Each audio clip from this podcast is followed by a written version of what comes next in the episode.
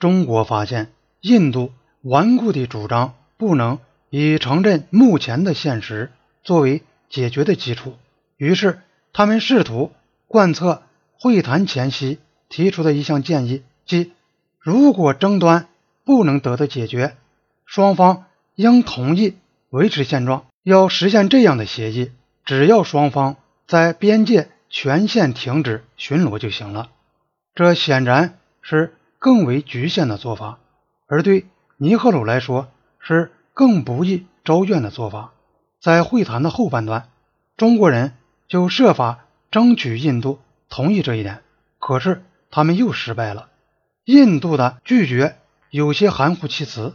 自从边界争端在印度成为政治问题以后，印度政府一直受到压力，要他把中国人赶出阿克塞钦，或者最低限度自己把军队开进那个地区。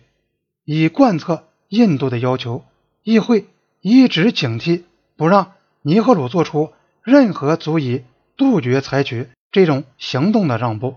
因此，在会谈前夕，人民同盟才向他提出不做。任何限制我们采取一切必要措施去解放被中国占领地区的权利的事，印度应该在这方面保持行动自由，这是印度方面在会谈中所要关心的首要问题。在这个时候，印度对边境巡逻的立场不很明朗。中国已经在边境各段停止了巡逻，印度。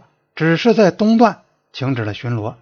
印度对西段巡逻的立场，在外交文件中是暧昧的。至少根据有案可查的记载，中国曾假定印度在西段也停止了巡逻，但要求印方对此加以澄清和正式确认。事实上，印度在西段并没有停止巡逻，他们没有派出任何巡逻队。是因为他们不能在后勤上给予支援。然而，印度政府的立场是绝不能丧失向其西部领土及中国占有的那块有争议的领土派出巡逻队的权利，除非中国军队自动撤出，否则印度到适当时候就要行使这种权利。但是如果把这一切都向周恩来说明，就会。被认为是一种公然的威胁，必然要招来对方的反驳。这就是在北京的声明里早就讲过的。万一出现这种情况，中国将保持采取同样行动，以体现其对麦克马洪线以南地区的要求。因此，正如尼赫鲁在会谈结束后明白告诉议会的那样，印度不得不转弯抹角地。含糊地拒绝接受停止边界巡逻的建议。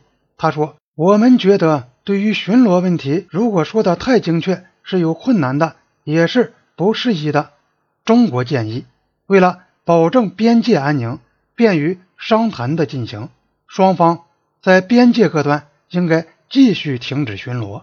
由于印度的反对，在公报中就改成为在进一步。”审查事实材料期间，双方应该做出一切努力来避免在边境地区发生摩擦和冲突。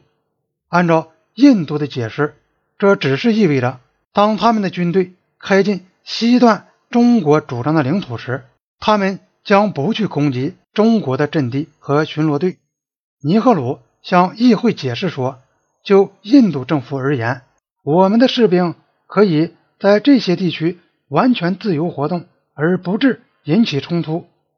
高级会谈失败了，这是从一开始就很清楚的。但是任何一方都不愿使会谈破裂，因为会谈还是进行了整整五天。但是会谈结束时发表的联合公报说，双方的分歧并没有得到解决。印度方面准备就这样算了。但是中国方面希望使外交上的接触继续下去，因此双方才同意两国政府官员进行会晤，核对历史材料，并且准备一份报告，开列双方共同点和分歧点。在印度的坚持下，双方官员的工作期限四个月，对下一步的安排没有达成协议。公报只是说，两国官员的报告应该有助于两国政府对这些问题的进一步考虑。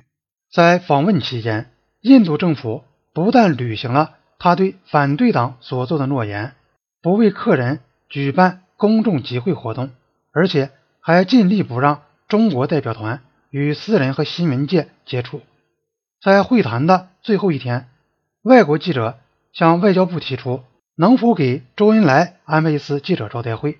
周恩来通常在这类访问结束的时候是要同记者见面的，他们的要求被拒绝了。